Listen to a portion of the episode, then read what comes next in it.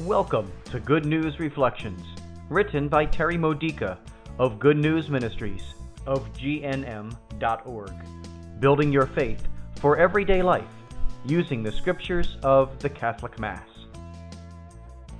Sunday and the Ascension of the Lord. Today's theme Why did Jesus ascend to heaven?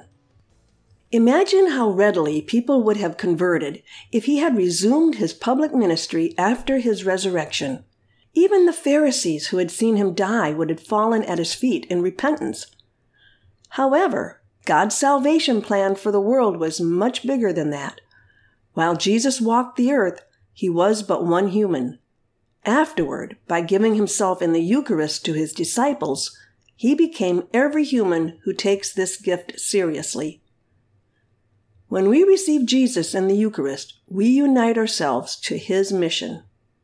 As we see in today's gospel reading from Luke chapter 24 verses 46 through 53, before he ascended to heaven, Jesus commissioned every disciple, including you, for this task. Commission means with the same mission, working together. This commissioning rite is repeated at the end of every Mass when Jesus, through the priest, sends us forth to love and serve the Lord to make a difference in the world. Humanly, we are quite inadequate to change the world, so Jesus gave us His Holy Spirit. By uniting our spirit to His Spirit and then relying on God in every situation, adequacy is not the question. It's willingness. Are you willing to put time and effort and spiritual growth into being Christ's hands and feet and voice for the world? Because Jesus ascended to heaven, he has no hands but our hands, and he has no voice but our voice. Are you unhappy about the evils that exist in this world? God has great plans to bring his kingdom into these situations.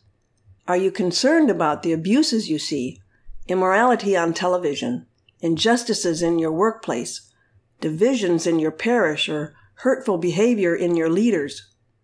Jesus is far more disturbed by these evils than you are and He has a plan.